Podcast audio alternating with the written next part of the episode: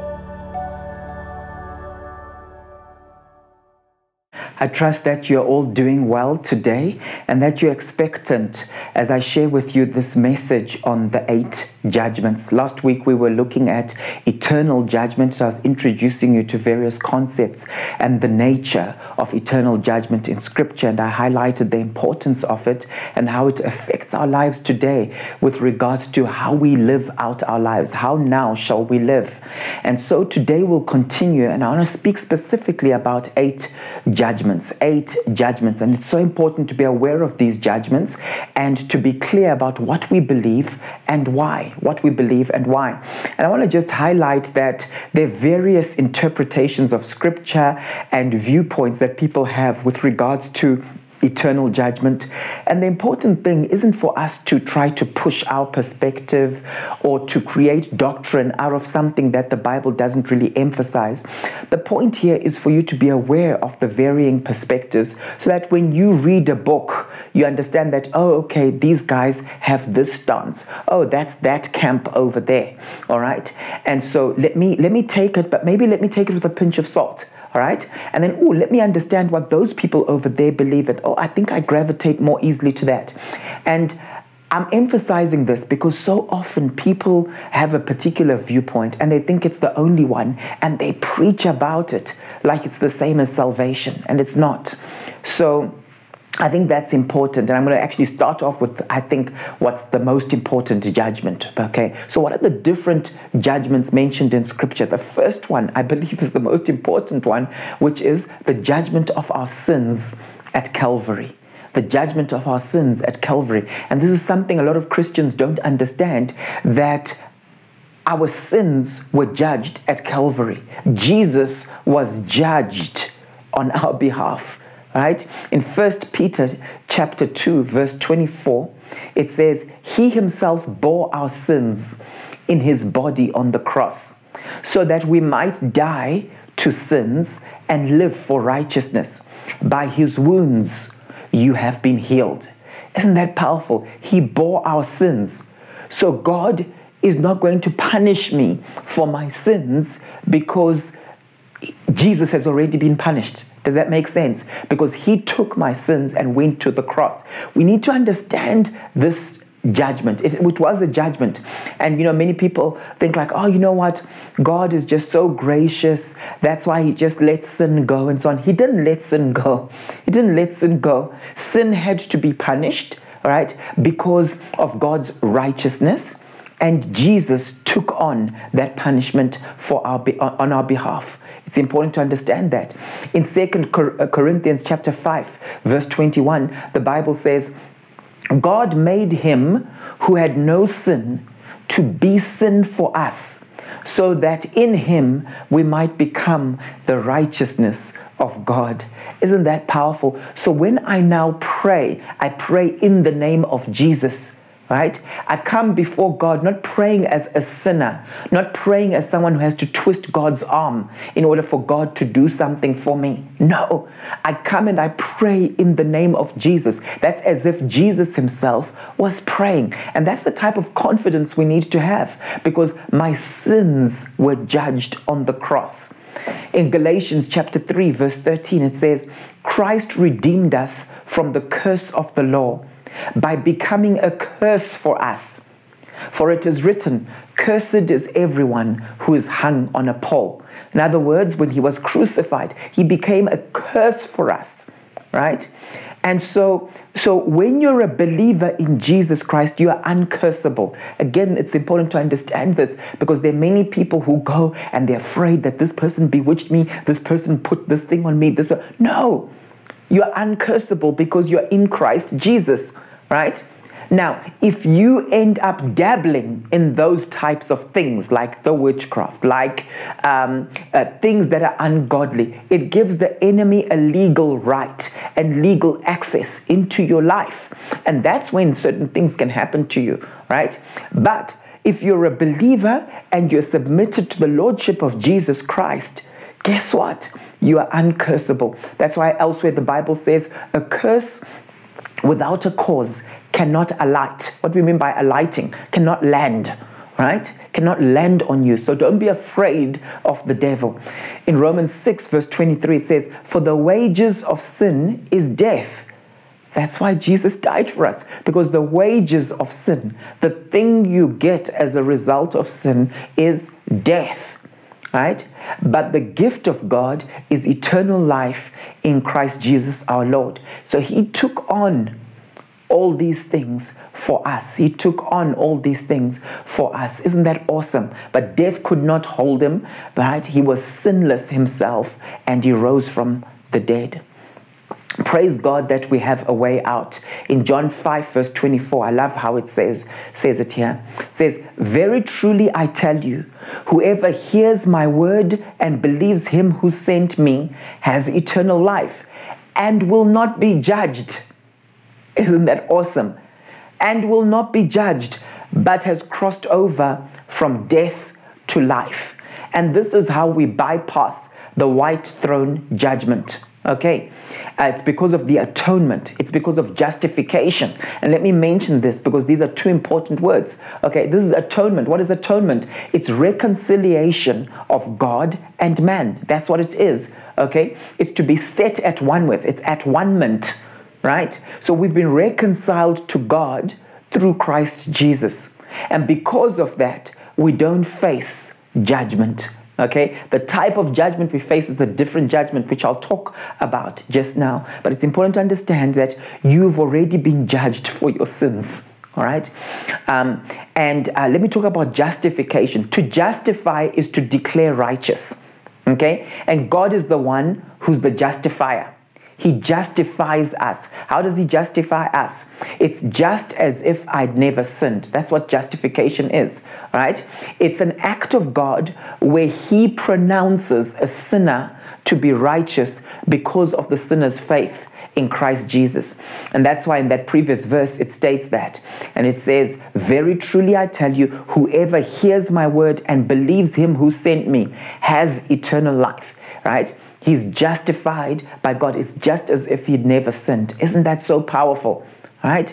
So, if my sins have already been judged, if there was judgment at Calvary, which is so awesome, right?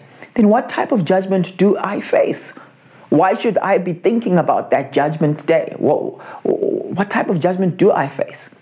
The judgment of the saints. And this is sometimes also called the judgment seat of Christ. And we touched on this last week. In 2 Corinthians chapter 5 verse 10, it says, "For we must all appear before the judgment seat of Christ, so that each of us now he's talking to believers, isn't he? He's, this is Paul writing to the church at Corinth, so that each of us may receive what is due us for the things done while in the body, whether good or bad. So this is not judgment for condemnation, right, to hell, right, but a judgment for rewards. In 1 Corinthians chapter 3 verses 11 through to 15 it says for no one can lay any foundation other than the one already laid which is Jesus Christ. If anyone builds on this foundation using gold, silver, costly stones, wood, hay, or straw, their work will be shown for what it is because the day will bring it to light. It will be revealed with fire, and the fire will test the quality of each person's work. If what has been built survives, the builder will receive a reward. If it is burnt up, the builder will suffer loss, but yet will be saved, even though only as one escaping through the flames. That's the judgment seat of Christ. It's basically saying, even if your work has failed or the quality wasn't that great, because you're in Christ Jesus, you will still be saved, even though only as one escaping through the flames. So I don't know about you, but I don't want to just be saved. I also want to experience that time of receiving a reward because of the works it's important to understand how God deals with his children. You know, it's interesting how in 1 Peter 4:16 it talks about judgment beginning in the house of God. You know, it talks about judgment starting in God's household, right? It's stated just after giving hope from the judgment at Calvary. And can feel like, isn't this a bit confusing? You've just told me that I've escaped the judgment, all right? Because of what Christ did for me and how he was judged at Calvary. Now you're talking about judgment beginning in the household of God. It's talking about different types of judgment, right? It's a fatherhood judgment as opposed to the judgment of criminals. For example, it's like how a judge in the court of law can sentence criminals but still has to discipline his children at home. All right? It's two different types of judgment. In 1 Peter chapter 4, I'm going to read from verse 16b through to 18. It says, However, if you suffer as a Christian, do not be ashamed, but praise God that you bear that name. For it is time for judgment to begin with God's household. And if it begins with us, what will the outcome be for those who do not obey the gospel of God. So there's a form of judgment that has already begun with us. It's a type of discipline that we go through where God takes us through certain processes because He's more interested in our character than our comfort. And then ultimately, there's the judgment of the saints where we are there and He's saying, Listen, these were your motives when you did A, B, C, D. All right? These are the words you spoke. This is what you didn't speak. And you're assessed based on that. Verse 18 says, And if it is hard for the righteous to be saved, what will become of the ungodly and the sinner? A wake up call, right? In 1 Peter chapter 4, I'm going to read from verse 14 to 16a. So this is kind of like the previous section. If you are insulted because of the name of Christ, you are blessed, for the Spirit of glory and of God rests on you. If you suffer, it should not be as a murderer or thief or any other kind of criminal or even as a, a meddler. However, if you suffer as a Christian, do not be ashamed, but praise God that you bear that name. What suffering are you going through? Make sure you're suffering because you bear Christ's name. It's a precious name to bear, and very often we like to downplay it because we don't want to suffer. See, we don't. We, God is calling us to suffer because of good things that we have done, because we are being persecuted, not to suffer because we're a criminal or we are meddling. And some Christians are suffering today, but it's because of their own folly and it's because of their own foolishness. But they think to themselves, I'm suffering for Jesus. Okay, there's a difference between the two. In 2 Timothy chapter 4, verse 8, it says, Now there is in store for me the crown of righteousness, which the Lord, the righteous judge, will award to me on that day. And not only to me, but also to all who have longed for his appearing. I think it'll be important for us at some stage to do a study on the different types of rewards in Scripture you know? And we see here there's the crown of righteousness but there are other crowns. There are other types of crowns mentioned in scripture okay? There's what people get for being a martyr. There are different types of rewards. And i think this is interesting because paul longed for this. Paul looked forward to this. And sometimes we've got this thing where we think rewards are bad or looking forward to a reward is terrible and it's ungodly. We must just serve the lord. But one of the things that gives us hope is knowing that i'm doing this for the lord my heart is pure as, as I'm doing it. And I know that He recognizes me one day. Man might not, but I know that He, rec- he will recognize me one day. the judgment of the saints is the judgment seat of Christ. And this is where we receive rewards, and this is something we can actually look forward to. In Revelation 22, verse 12, it says, Look, I am coming soon. My reward is with me and I will give to each person according to what they have done. And you can see that the Lord is looking forward to that. You know, sometimes we think like, ah, he just wants to judge the earth and it's all negative. He's like anticipating it. I'm longing to give you your reward. Now, think of how man rewards. Can you imagine how God rewards? Can you imagine how you will feel when that happens? The third type of judgment I want to talk about today is the judgment of Israel. The judgment of Israel. Throughout scripture, we see God releasing judgment and mercy on Israel. They were judged when they turned away from Him and began to worship other gods right? And they experienced God's blessing and God's favor and God's goodness when they would obey Him. And we see this pattern throughout Scripture. God allowed, for example, the Assyrians and the Babylonians to conquer Israel and take its people into exile, and we know those, those accounts. We see this in the books of um, Kings and Chronicles, as well as in the prophetic books of Isaiah, Jeremiah, and Ezekiel. I mean, even look at Malachi 4 1 to 3. It says, Surely the day is coming, it will burn like a furnace. All the arrogant and every evildoer will be stubble. And by the way, it's interesting in scripture how very often there was judgment that was linked to arrogance, wickedness linked to pride, arrogance, and turning away from God and turning to self. And that day, and the day that is coming, will set them on fire, says the Lord Almighty. Not a root or a branch will be left to them. But for you who revere my name, the Sun of Righteousness will rise with healing in its rays and you will go out and frolic like well fed calves. Then you will trample on the wicked. There will be ashes under the soles of your feet on the day when I act, says the Lord Almighty. So, with regards to, uh, to Israel, we see that throughout the children of Israel were experiencing judgment. But with regards to God's judgment of Israel in the last days, there are a few major contrasting views. And I want to share with you these views again so that if you hear of one of the views, you don't think that's the only view. And that's the only thing the Bible says. And then you go and preach at another church and you talk about it with such conviction, yet they hold the other view. So there's the preterist view, right? And uh, in this particular view, most of the prophecies with regards to Israel and her judgments have already been fulfilled in the first century. All right, and in particular, what happened to Jerusalem in AD 70. So, a number of people believe, quite a lot of people believe that that was the judgment that it was speaking of. Okay, remember AD 70, the culmination of uh, the siege of Jerusalem, right? Remember the people in Judea, they were they were revolting and rebelling against the Roman Empire, and then they were sieged, and of course uh, the temple was the second temple, it was uh, destroyed in AD 70, and they fled it was the persecution of the Jewish people. They fled all over, and some of the things that were done to them were horrific, horrific.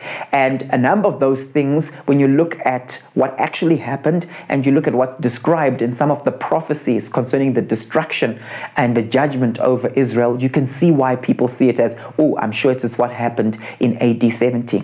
And I'm sure there are people out there who probably see a double application of the Old Testament prophecies, right? Uh, and even of what Jesus said, because Jesus also prophesied these things. And they'll say, you know what, I think maybe it was speaking of AD 70, but it might have also been speaking of a time in the last days. Okay, so that's the preterist view of um, the judgment of Israel. Then there's the dispensationalist view, and this view sees Israel as a distinct entity in God's plan, separate from the church. And according to this view, God will judge Israel in the last days as part of his plan to fulfill biblical prophecies regarding the restoration of Israel as a nation. Okay, and you'll see that many Zionist people, people who are very much for the nation of Israel, um, have this have this uh, viewpoint, right? And the judgment will involve, in this particular viewpoint, the judgment will involve a time of tribulation and suffering, followed by the return of Christ to establish his kingdom on earth. And so this view is characterized by the belief that Israelites will return to Israel from where they've been spread out across the world. Now, just remember with all these views, there are various. Um, uh, there, there, are a lot of varieties and variations of these viewpoints within them. So, although I'm saying, speaking in general, saying the dispensationalist view, within that, there might be slightly different views. All right? So, there's some who might believe that during the time of the tribulation, it's a literal tribula- tribulation, um, the Israelites are going to have the gospel preached to them and they will all get saved and become Christians, right? Messianic Jews during that time, and then um, experience um, Jesus's reign and reign with him, all right? So these are some of these views. Then there's the covenantal view, and this view sees Israel and the church as part of the same covenantal relationship with God. And in this view, God's judgment of Israel will be a part of his overall judgment of humanity in the last days. So they're lumped together in terms of that. Israel's rejection of Jesus as the Messiah will be seen as a sin just like any other and will be judged accordingly. All right? So that's the covenantal view. Then there's the replacement theology view. The replacement theology view. And this view holds that the church has replaced Israel as God's chosen people. Can you see how this is different, right, from the dispensationalist view, right? It's a view that, wait a minute, wherever we see uh, it mentioned Israel, we can take that and it's now the church, right? And there isn't some distinct Israel out there, right? That's replacement theology, right? And uh, basically, with this particular viewpoint, there's no special role for Israel in the end times right? It, there's, there's nothing much special about Israel. And the judgment of Israel is seen as a historical event rather than a future event, right? And there's no expectation of a future restoration of Israel as a nation. So those are four major viewpoints in terms of um, in terms of this. And sometimes when you look at how people interpret scripture, you can understand that oh, this is why this people has, has, have taken on this viewpoint. This is why these ones have taken on this viewpoint, and it shouldn't cause us to be divided. All right, but these are perspectives concerning the judgment of Israel. And it's worth noting that there's a great deal of diversity and complexity within each of these views, like I've been saying. So um, sometimes we like to box people, but you see that some people are actually a combo of some of these perspectives. Right? Um, the fourth judgment I want to talk about is the judgment of the nations. The judgment of the nations. In the book of Psalms 110, verse 6, it says, He will judge the nations, heaping up the dead and crushing the rulers of the whole earth. And throughout scripture, we see how God would judge nations. God would judge nations. And um, some of you might have read my book, Building Your Nation. I'd encourage you to get a hold of it because that's where I talk about nations and how nations seem to have a life of their own. You know, they have a redemptive purpose. There are things that nations can do that result in the nation being blessed, and there are things that they do that um, result in the nation being cursed. And it's so important for us to have a theology of nations. And as that grows, very often we become more effective when it comes to praying for our nation and praying for the nations of the world. Right? So here's some examples in scripture of how God judges nations. For example, think of Egypt. Egypt experienced judgment from God for enslaving the Israelites and refusing to let them go. What did God do? He sent 10 plagues upon Egypt, culminating in the death of all the firstborn in the land, right? And we see this in Exodus chapters uh, 7 through to 12. So there was that judgment. Babylon, for example, Babylon was judged by God for its arrogance and pride, as well as for how it treated the Israelites. Isn't it amazing how God can use a nation to basically uh, discipline another nation? And then that very nation that was disciplining the other nation ends up getting God's judgment because of its pride and its arrogance. Isn't it amazing? Uh, God, God used the Medes and the Persians to conquer Babylon. And this was prophesied in the book of Isaiah. We see this in Isaiah 13, uh, verses 17 through to 22. And it's also fulfilled in the book of Daniel. And we see this in Daniel 5, verses 30 through to 31. Okay? Think of Assyria. The nation of Assyria was judged by God for its cruelty and its violence towards other nations. God used the Babylonians to conquer Assyria and destroy its capital city of Nineveh. And this is prophesied in the book of Nahum. So we see that the direction which a nation takes is often determined by the choices its people make. Have you noticed that? If you look at the verses I'm going to share with you, it highlights this. In Proverbs 14, verse 34, it says, Righteousness exalts a nation, but sin condemns any people. So true. Righteousness exalts a nation. Do we want our nation to be exalted? Let's walk in righteousness. But sin condemns any people. And, you know, as you read this, and as you read these scriptures with me, just remember that the word woe is a word of judgment. So in Isaiah 10, verses 1 to 3, it says, Woe to those who make unjust laws. Woe is a word of judgment, it's a word of destruction, right? Woe to those who make unjust laws, to those who issue oppressive decrees. How many nations have done this in history? To deprive the poor of their rights and withhold justice from the oppressed of my people, making widows their prey and robbing the fatherless. What will you do on the day of reckoning when disaster comes from afar? To whom will you run for help? Where will you leave your riches? So, we're talking here about people who've exploited the marginalized in order to become wealthy. We're talking about some of these lawmakers that have made unjust laws, that have been oppressive to people, to the poor, say to deprive the poor of their rights. There are nations in the world who are doing this right now. Not looking after their people, but abusing them, taking advantage of them, milking the system, whatever term we use. There's judgment for those particular nations. And that word woe is a very, very strong word. The fifth judgment I want to talk about is the judgment of cities. The judgment of cities. We've taught quite a bit in the past on cities, and I've shared with you that you can, um, you, there's, there's cities that are for God, and there's cities that are anti God, aren't they? And um, as a church, we need to be for the city right? We're not with the city in the sense of we're doing everything our city is doing, but we're for the city. We are salt. Um, we're salt and light in the city, and we want to change things in the city so that the city is blessed.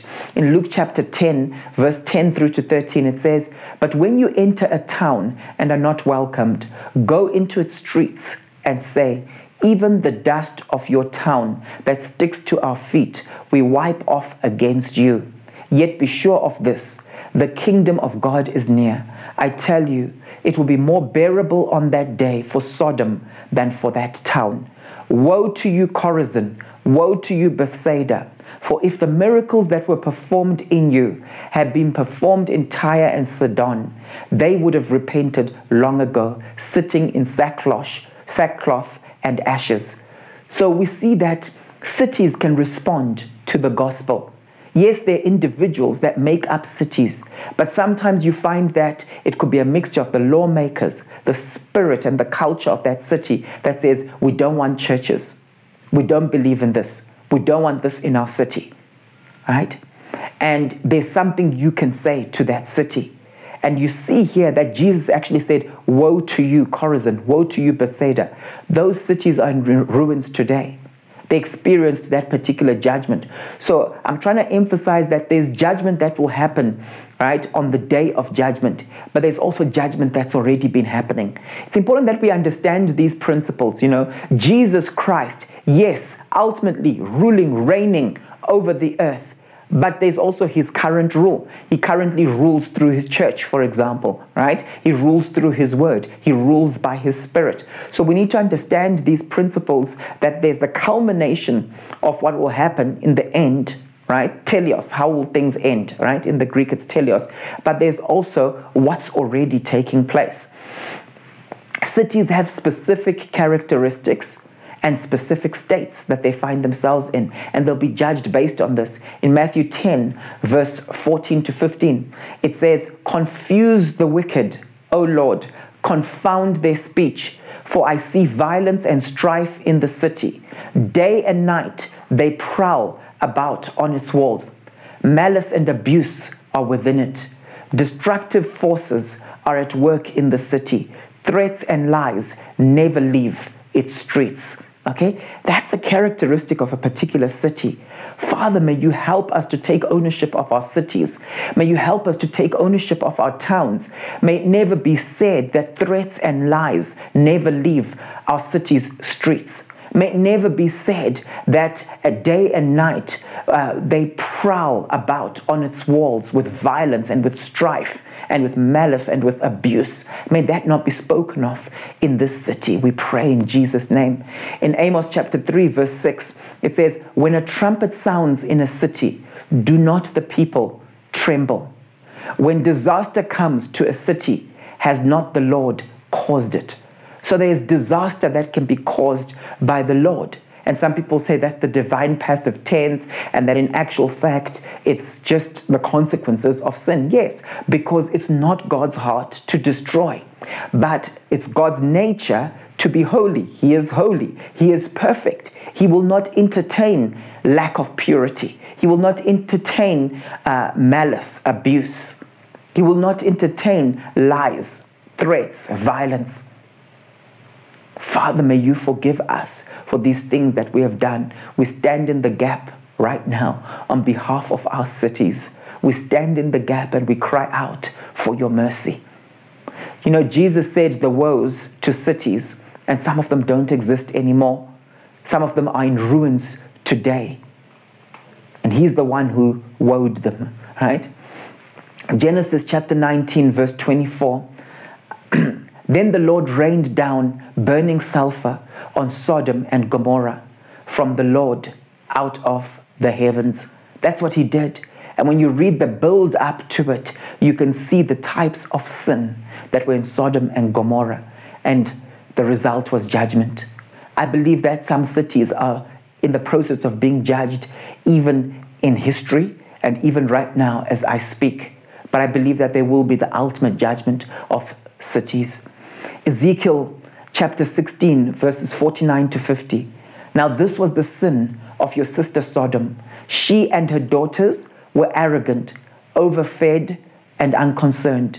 They did not help the poor and needy. This is big in God's mind in terms of what cities should do. Are we helping the poor and needy as a city? They were haughty and did detestable things before me. Therefore, I did away with them as you have seen. And it's so important to understand that cities have personas. Cities can have a culture of generosity. You know, a lot of the judgment a city experiences is also here and now. It's important to understand that. For example, is your city age friendly? Does it cater for those who are aging? How is it designed? When the people are doing the town planning, are they taking into consideration old people in the city? Are there laws being made for those people when it comes to where they can sit, when it comes to the queuing system? It's important that we teach people in local government how to have a biblical view of cities and how to do things and make decisions and make policies that result in a city being blessed. You see, if you have a multi generational vision concerning a city, it's in your interest to look after the city, to make laws and policies in the city that cause God to bless the city so that our children in the city grow up blessed. The sixth judgment I want to mention is the judgment of the wicked.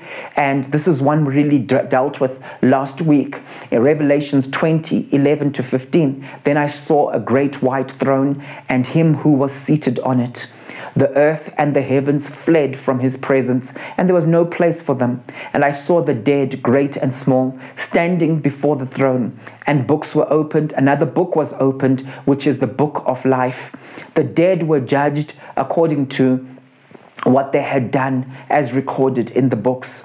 The sea gave up the dead that were in it, and death and Hades gave up the dead that were in them, and each person was judged according to what they had done. Then death and Hades were thrown into the lake of fire. The lake of fire is the second death. Anyone whose name was not found written in the book of life was thrown into the lake of fire. Make sure your name remains in the book of life. And this is what's called the white throne judgment white throne judgment. And I mean, we can unpack this further. You know, uh, some people emphasize that it happens on the earth. Right? When you look at it, it's not like just God is up in the sky on a throne there, etc. Right? Some people see it as literally what's described there. That's exactly what it will look like. So remember, uh, this is a vision someone is having, right? And so visions can have a symbolic element to them. How exactly it will happen, how exactly it will look like, I can't say to you, you know. And sometimes we like to speculate and we start saying things that are beyond scripture, extra biblical things. Okay. Um, the seventh judgment is the judgment of angels. In Jude 6, it says, And the angels who did not keep their positions of authority, but abandoned their proper dwelling, these he has kept in darkness bound with everlasting chains for judgment on the great day. Right? Now, this could be speaking of the initial rebellion of a third of the angels from heaven, along with Lucifer. Right? It could be speaking of them. It uh, could also be referring to the angels or sons of God that are described in Genesis 6, verse 4. Some of you are familiar with it. They left their abode and they had relations with the daughters of men and they produced the Nephilim. Nephilim, right? Um, that's translated the fallen ones, Nephilim, the giants okay men of renown etc but there was such wickedness during that time and it led up to god basically saying i regret having created the world, created man in particular, right? Let me start over. And he sends the flood, right? Other, uh, others actually believe that the readers of Jude were actually exposed to extra biblical books that didn't make it into the canon of scripture, like the book of Enoch, for example, which has many references to God judging the angels. But regardless, it shows us that there's something special about us as human beings, right? And that those of us uh, who are born again at some point might play a role in judging angels. It also shows us that trespassing in the spirit has serious consequences, that these angels that trespassed in the spirit, right, there's serious consequences to that. So we must stick to our lanes and what God has called us to do. In 1 Corinthians chapter 6 verse 3, it says, "Do you not know that we will judge angels? How much more the things of this life?" You know, it's interesting, like, you sometimes wonder, like, where did Paul get this from? Where did he learn about this? Who taught him that, hey, dude, you know, we're going to judge the angels? Right? So it's not clear whether these are fallen angels or demons who will face Christ's judgments in the end. You know, um, if you look at Second Peter chapter 2, verse 4, or Jude 6, okay, it's really Jude 1, verse 6, but you know, Jude has only got one chapter, right? Or is it talking about the unfallen angels who still serve God? Are we going to judge them? Right? The point is that those who are in Christ will share his authority and actually participate in some form of his judgment. And this should actually impact how we judge small matters today. And that's actually our destiny. And so, what he's basically saying is listen, guys, you should be able to deal with those small matters in house. You don't have to be taking each other to court and having unsaved people actually judge you. Because do you know that you're going to judge the angels at some point? You're going to participate in Christ's judgment. Isn't that awesome? We are sons, we are heirs, and we are part of this judgment process where we will also be doing some judging, judging of angels. Wow. It just shows you how God sees us. And then finally, the eighth judgment is the judgment of Satan. Satan is consigned to eternal punishment in the lake of burning sulfur. And it's so important that we understand this because the way some Christians are afraid of the devil, and you're wondering, why are you afraid of the devil? Right? Why are you afraid of the devil? He's afraid of you when you know your authority in the book of Revelation 20, verses 7 through to 10. It says, When the thousand years are over, Satan will be released from his prison and will go out to deceive the nations in the four corners of the earth, Gog and Magog.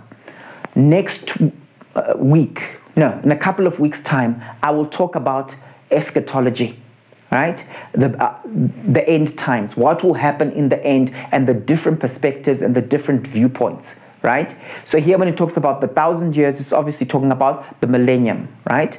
Uh, thousand year reign. Right. Some people believe it's a literal thousand years. Some people believe we're already in it. It's the church age. They're different viewpoints. And I'll share with you those major viewpoints just so that we understand those perspectives. Okay.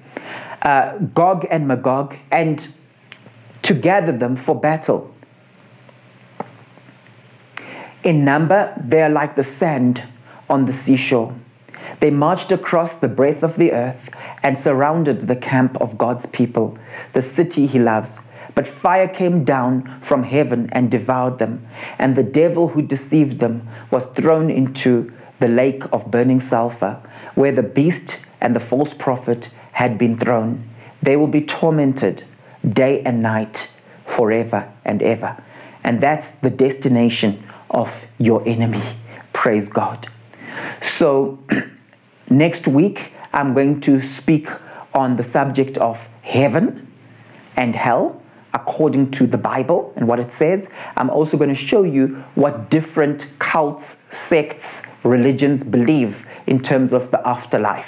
So that when you hear people talking, you can say, that's from that camp, that's from that camp, but it's clearly distinguished and differentiated from the Word of God. So that's what we're going to talk about next week. God bless you. Father, we ask that you come and you do what only you can do. We open our hearts to you and we say, Have your way in our hearts, have your way in our lives, and keep teaching us, Lord, concerning eternal judgment. We choose to live for you and we choose to honor you in all we do. In Jesus' mighty name, amen. God bless you.